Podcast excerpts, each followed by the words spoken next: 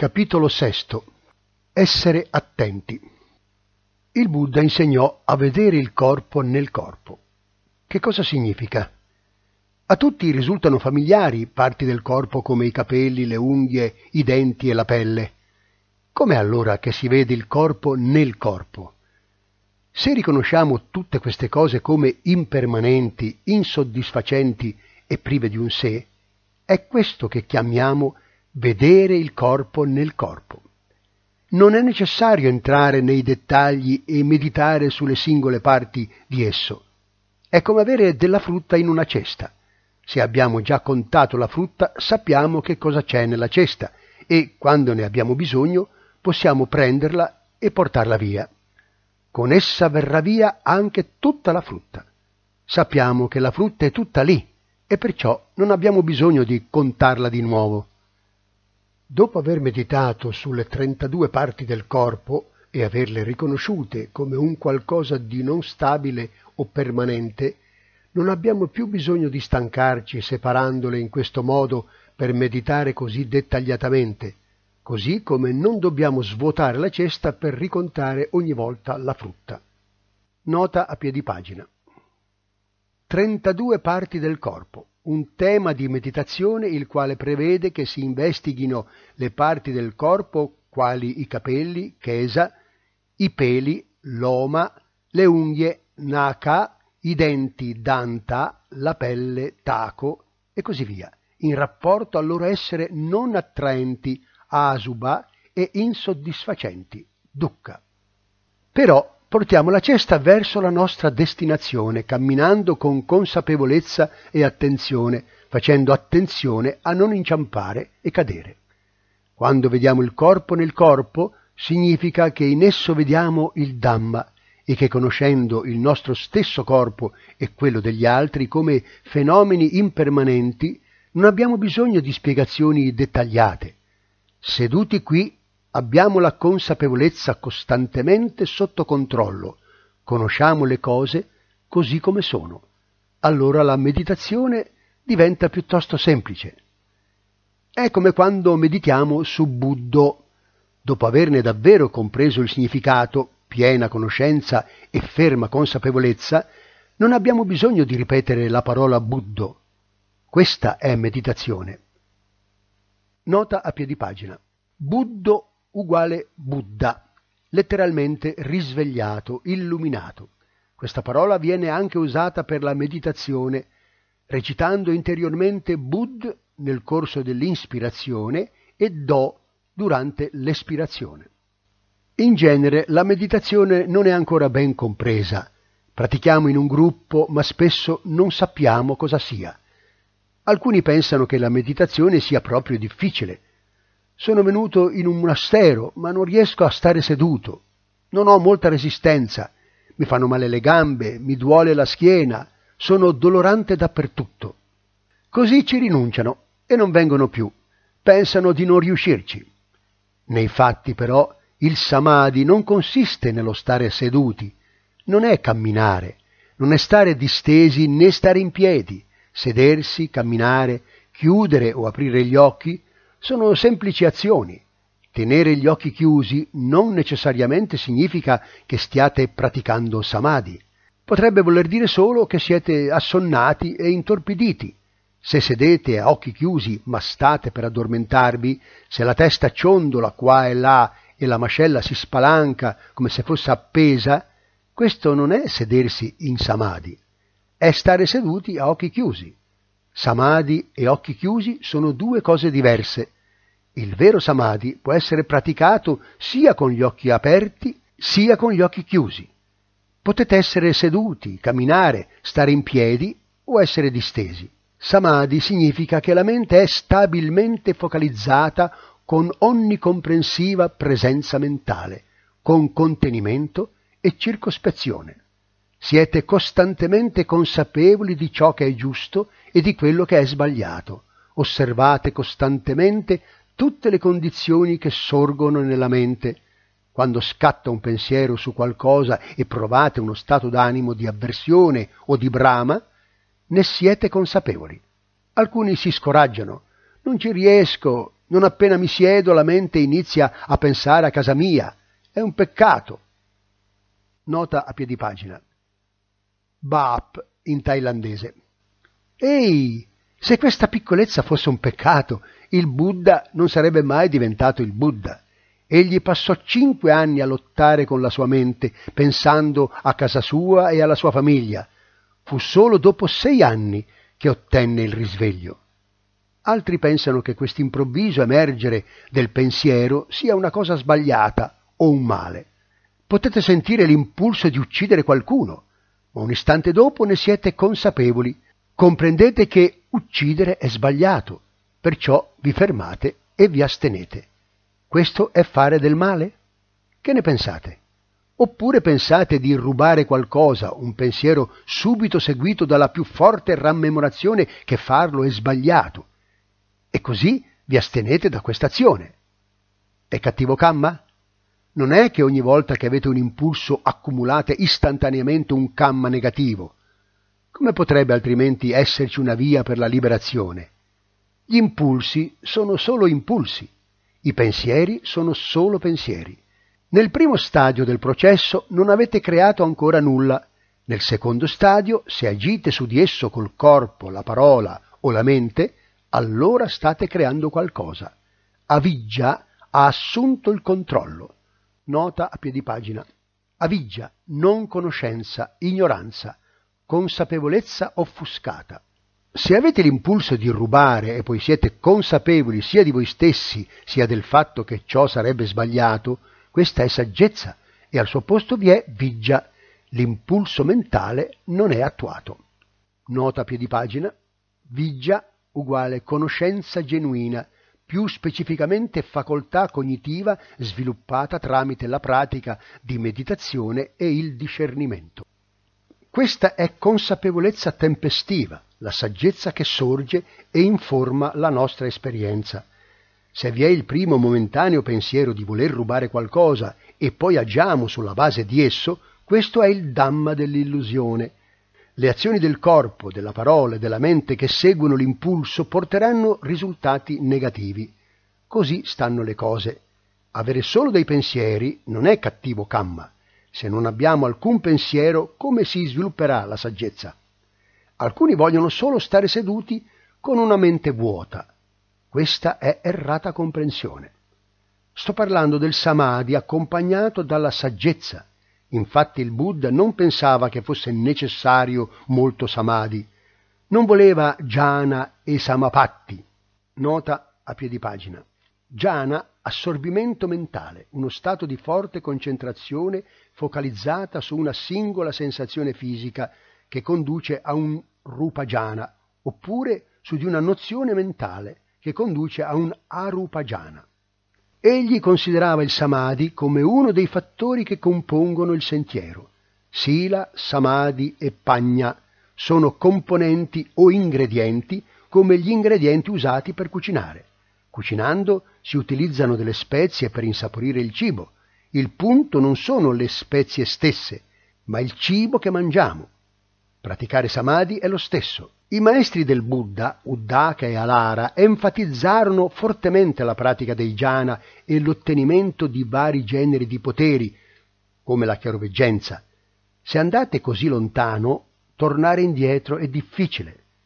In alcuni posti si insegna questa profonda tranquillità, a sedere deliziandosi nella quiete. Così i meditanti si intossicano con il loro stesso samadhi. Se hanno sila, si intossicano con il loro sila. Se percorrono il sentiero, si intossicano con il sentiero e, abbagliati dalle bellezze e dalle meraviglie che sperimentano, non raggiungono la vera destinazione. Il Buddha disse che si tratta di un errore sottile. Tuttavia è comprensibile per chi si trova a un livello grossolano. In verità, il Buddha voleva che noi avessimo samadhi in giusta misura, senza restare bloccati lì. Dopo che ci esercitiamo e sviluppiamo il samadhi, allora il samadhi dovrebbe sviluppare la saggezza. Il samadhi, che è a livello di samata, della tranquillità, è come un sasso che copre l'erba. Nel samadhi, sicuro e stabile, la saggezza è presente anche quando gli occhi sono aperti. Quando la saggezza è nata, comprende e conosce, regola tutte le cose. È per questo motivo che il maestro non volle quei raffinati livelli di concentrazione e cessazione, perché essi si trasformano in un diversivo che fa dimenticare il sentiero. È necessario non attaccarsi alla meditazione seduta o ad alcun'altra postura in particolare. Il samadhi non significa tenere gli occhi chiusi o aperti, oppure stare seduti, in piedi, camminare o giacere. Il samadhi pervade tutte le posture e ogni attività. I più anziani, che spesso non possono stare seduti in modo perfetto, riescono invece a contemplare particolarmente bene e a praticare il samadhi con facilità. Possono anche sviluppare molta saggezza. Com'è che possono svilupparla? Tutto li travolge. Quando aprono gli occhi non vedono le cose con la stessa chiarezza alla quale erano abituati in passato. I denti danno loro problemi e cadono, il loro corpo è per la maggior parte del tempo dolorante. Già questo rappresenta un buon punto d'osservazione per indagare. Per questo la meditazione è davvero facile per gli anziani. La meditazione è dura per i più giovani. I loro denti sono forti e perciò possono godersi il cibo, dormono profondamente, hanno tutte le facoltà intatte e per loro il mondo è divertente ed eccitante. E così si illudono alla grande. Quando gli anziani masticano qualcosa di duro, provano subito dolore, Proprio in quel momento i Devaduta, che insegnano tutti i giorni agli anziani, stanno parlando con loro. Nota a piedi pagina. Devaduta, messaggero divino, nome simbolico per la vecchiaia, la malattia e la morte, e per il samana, asceta mendicante. Quando aprono gli occhi, la loro vista è sfocata. Al mattino duole loro la schiena, di sera fanno male le gambe. È così. Questo è davvero un eccellente oggetto di studio. I più anziani tra voi diranno di non poter meditare. Su cosa volete meditare? Da chi imparerete la meditazione? Questo è vedere il corpo nel corpo e la sensazione nella sensazione. Le state vedendo queste cose o state scappando da esse? Dire che non potete praticare perché siete troppo vecchi è solo errata comprensione. La questione è, le cose vi sono chiare? I più anziani hanno un sacco di pensieri, un sacco di sensazioni, un sacco di disagio e di dolore. Tutto si manifesta. Se meditano lo possono testimoniare davvero. Per questo affermo che la meditazione è facile per gli anziani. Possono meditare al meglio. Dicono, quando sarò anziano andrò in monastero. Se lo capite, è davvero tutto a posto. Lo avete visto dentro voi stessi. Quando sedete è vero, quando vi alzate in piedi è vero, quando camminate è vero. Tutto è un fastidio, tutto presenta ostacoli, tutto insegna. Non è così? Ora riuscite ad alzarvi subito e ad andarvene facilmente? Quando vi alzate, oi! O forse non lo avete notato? ed è un oi pure quando camminate. Sono incitamenti. Quando siete giovani potete alzarvi e camminare, andarvene per la vostra strada. In realtà, però, non sapete nulla.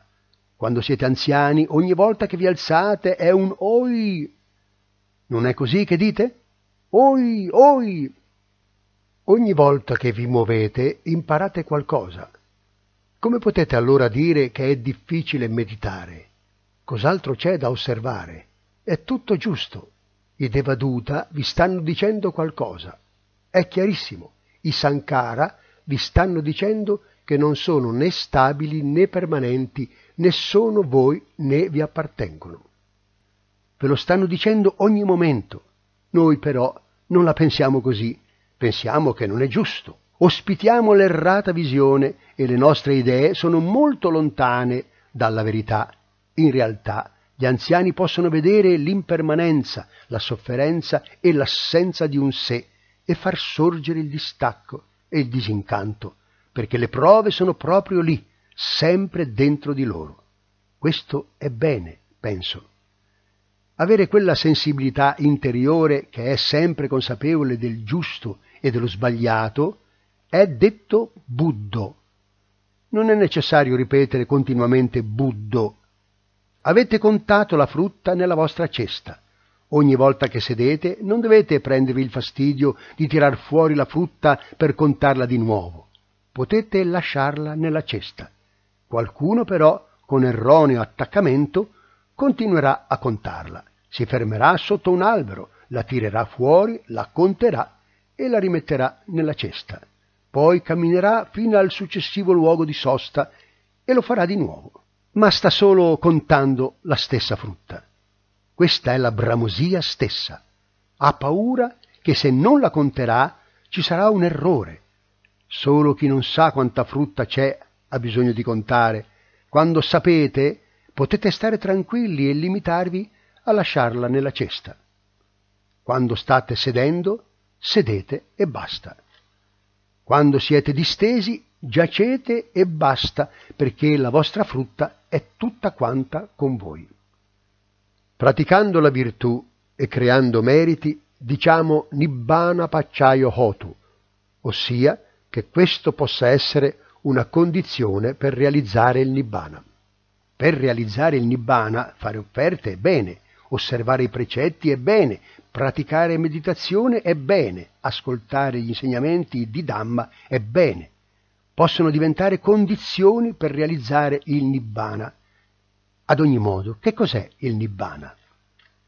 Nibbana significa non aggrapparsi. Nibbana significa non attribuire significato alle cose. Nibbana significa lasciare andare, fare offerte e compiere azioni immeritevoli, osservare i precetti morali e meditare sulla gentilezza amorevole.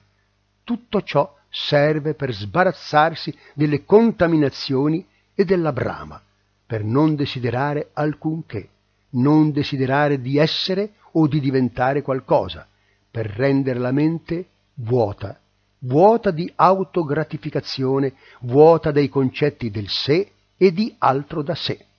Nibbana Pacciaio Hotu, che questo possa essere una condizione per realizzare il Nibbana. Praticare la generosità è rinunciare, lasciare andare, Ascoltare gli insegnamenti serve ad acquisire la conoscenza della rinuncia e del lasciare andare per sradicare l'attaccamento a ciò che è bene e a ciò che è male. Inizialmente meditiamo per diventare consapevoli di quello che è sbagliato, di ciò che è male.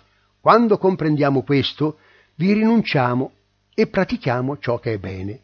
Poi, quando raggiungiamo un po' di bene, non ci attacchiamo a quel bene restate a mezza strada nel bene o al di sopra del bene, non dimorate sotto il bene. Se stiamo sotto il bene, il bene ci domina e noi diveniamo suoi schiavi. Diventiamo schiavi ed esso ci costringe a creare ogni genere di camma e di demeriti. Ci può condurre in situazioni il cui risultato sarà lo stesso tipo di infelicità e di circostanze sventurate nelle quali ci trovavamo in precedenza. Rinunciare al male e sviluppare meriti, rinunciare a ciò che è negativo e sviluppare ciò che è positivo, sviluppare meriti e restare al di sopra dei meriti, restare al di sopra di merito e demerito, al di sopra di bene e male. Continuate a praticare con una mente che sta rinunciando che sta lasciando andare e diventando libera. Vale sempre, indipendentemente da quello che state facendo. Se lo fate con una mente che lascia andare, è una causa per la realizzazione del nibbana. Quel che fate liberi dal desiderio, liberi dalla contaminazione, liberi dalla bramosia, tutto si fonde con il sentiero e significa nobile verità, è Sacciadamma. Nota a piedi pagina. Sacciadamma Verità ultima. Le quattro nobili verità significano avere la saggezza che conosce Tana, la fonte di Dukkha. Kamatana, Bhavatana, Vibhavatana sono l'origine, la fonte della sofferenza. Nota a piedi pagina. Tana letteralmente sete, bramosia per gli oggetti dei sensi, per l'esistenza o per la non esistenza. Dukkha disagio, difficile da sopportare, insoddisfazione, sofferenza, insicurezza, instabilità, tensione. Kamatana, bramosia sensoriale. Bhavatana, bramosia di divenire, di essere. Vibhavatana, bramosia per la non esistenza, desiderio di non divenire, di non essere. Se state desiderando qualcosa o di voler diventare qualcosa, state nutrendo dukkha, state portando dukkha verso l'esistenza, perché è questo che fa nascere dukkha. Queste sono le cause. Se creiamo le cause di dukkha, allora dukkha esisterà. La causa è vibhavatana, questa brama inquieta e ansiosa. Così diventiamo schiavi del desiderio e creiamo ogni tipo di kamma e di cattive azioni. Ed ecco che nasce la sofferenza. In parole semplici, Dukkha è il figlio del desiderio. Il desiderio è il genitore di Dukkha. Quando ci sono i genitori, Dukkha può nascere. Quando non ci sono genitori, Dukkha non può esistere. Non c'è discendenza. È su questo che si dovrebbe focalizzare la meditazione. Dovremmo vedere tutte le forme di Tana che ci inducono ad avere desideri. Parlare del desiderio può indurre confusione. Alcuni pensano che ogni genere di desiderio sia Tana, anche il desiderio per il cibo o per quanto è necessario per vivere. Possiamo però avere questo genere di desideri in modo normale e naturale quando siete affamati e desiderate del cibo, potete avere un pasto e farla finita. È del tutto normale. Questo è un desiderio che non sconfina, è privo di cattivi effetti. Questo tipo di desiderio non è brama sensoriale. Se è brama sensoriale, allora diventa qualcosa di più del desiderio. Ci sarà desiderio per molte cose da consumare, si andrà alla ricerca di sapori, alla ricerca di piaceri in modi che inducono disagi e problemi, come bere liquori e birra. Alcuni turisti mi hanno raccontato di un posto nel quale la gente mangia cervelli di scimmie vive. Mettono una scimmia al centro del tavolo e aprono il suo cranio. Poi tirano fuori a cucchiaiate il cervello per mangiarlo. Questo significa mangiare come demoni o spiriti affamati. Non è mangiare in un modo naturale, normale. Facendo cose di questo genere, mangiare diviene tana. Dicono che il sangue della scimmia li rende forti. Così catturano questi animali e, quando li mangiano, bevono pure liquori e birra. È il modo in cui fantasmi e demoni restano infangati nella brama sensoriale è mangiare carboni ardenti, mangiare fuoco, mangiare di tutto ovunque. Questo genere di desiderio è tana, non c'è moderazione. Parlare, pensare, mangiare, vestirsi, tutto ciò che questo tipo di persone fa è un eccesso. Se il nostro mangiare, dormire e le nostre altre attività indispensabili sono svolte con moderazione, esse non sono dannose. Dovreste perciò essere consapevoli di voi stessi in relazione a queste cose, così non diventeranno fonte di sofferenza. Se sappiamo essere moderati e parsimoniosi nelle nostre necessità, potremo essere a nostro agio. Praticare meditazione e generare meriti e virtù non sono poi cose così difficili da fare, sempre che li si intenda bene. Che cos'è compiere azioni sbagliate? Che cos'è il merito? Merito è ciò che è buono e bello. Merito è non arrecare danno a noi stessi o agli altri con i nostri pensieri, con le nostre parole e azioni. Se lo facciamo, vi è felicità. Non si sta creando nulla di negativo. Il merito è così. Questa è l'abilità. Lo stesso avviene con le offerte e con il fare la carità. Quando diamo, che cos'è che stiamo cercando di dare via? Dare serve a distruggere l'autogratificazione, il credere nell'esistenza di un sé e l'egoismo. L'egoismo è una sofferenza potente ed estrema. Gli egoisti vogliono sempre essere meglio degli altri e ottenere di più. Un semplice esempio. Dopo aver mangiato, non vogliono lavare i loro piatti, lasciano che a farlo sia qualcun altro. Se mangiano in gruppo, lo lasciano fare al gruppo. Dopo aver mangiato, se ne vanno. Questo è egoismo, significa essere irresponsabili e pesare sulle spalle degli altri. Ciò in realtà equivale a non avere cura di se stessi, significa essere una persona che non aiuta gli altri e che davvero non ama se stesso. Quando pratichiamo la generosità stiamo cercando di purificare i nostri cuori da questa attitudine. Questo è quel che si dice creare merito mediante il dare, al fine di avere una mente compassionevole e che si occupa di tutti gli esseri viventi senza eccezioni. Se riusciamo a liberarci anche solo da questa cosa, l'egoismo, saremo come il Buddha. Egli non stava nel mondo per se stesso, cercava il bene di tutti. Se il sentiero e il suo frutto sorgono nei nostri cuori, non possiamo che progredire. Con questa libertà dall'egoismo, tutte le attività legate alle azioni virtuose, alla generosità e alla meditazione condurranno alla liberazione. Chiunque pratichi in questo modo diventerà libero e andrà oltre, oltre ogni convenzione e apparenza. I principi basilari della pratica non sono al di là della nostra comprensione. Se ad esempio manchiamo di saggezza, quando pratichiamo la generosità, non ci sarà alcun merito. Se non lo comprendiamo, riteniamo che la generosità significhi solo dare cose. Quando avrò voglia di dare, darò. Se avrò voglia di rubare qualcosa, ruberò. Se poi mi sentirò generoso, darò qualcosa. È come avere un barile pieno d'acqua. Ne togliamo una secchiata e con lo stesso secchio la riversiamo dentro. Di nuovo una secchiata fuori e una dentro, ancora una fuori e poi un'altra dentro e così via.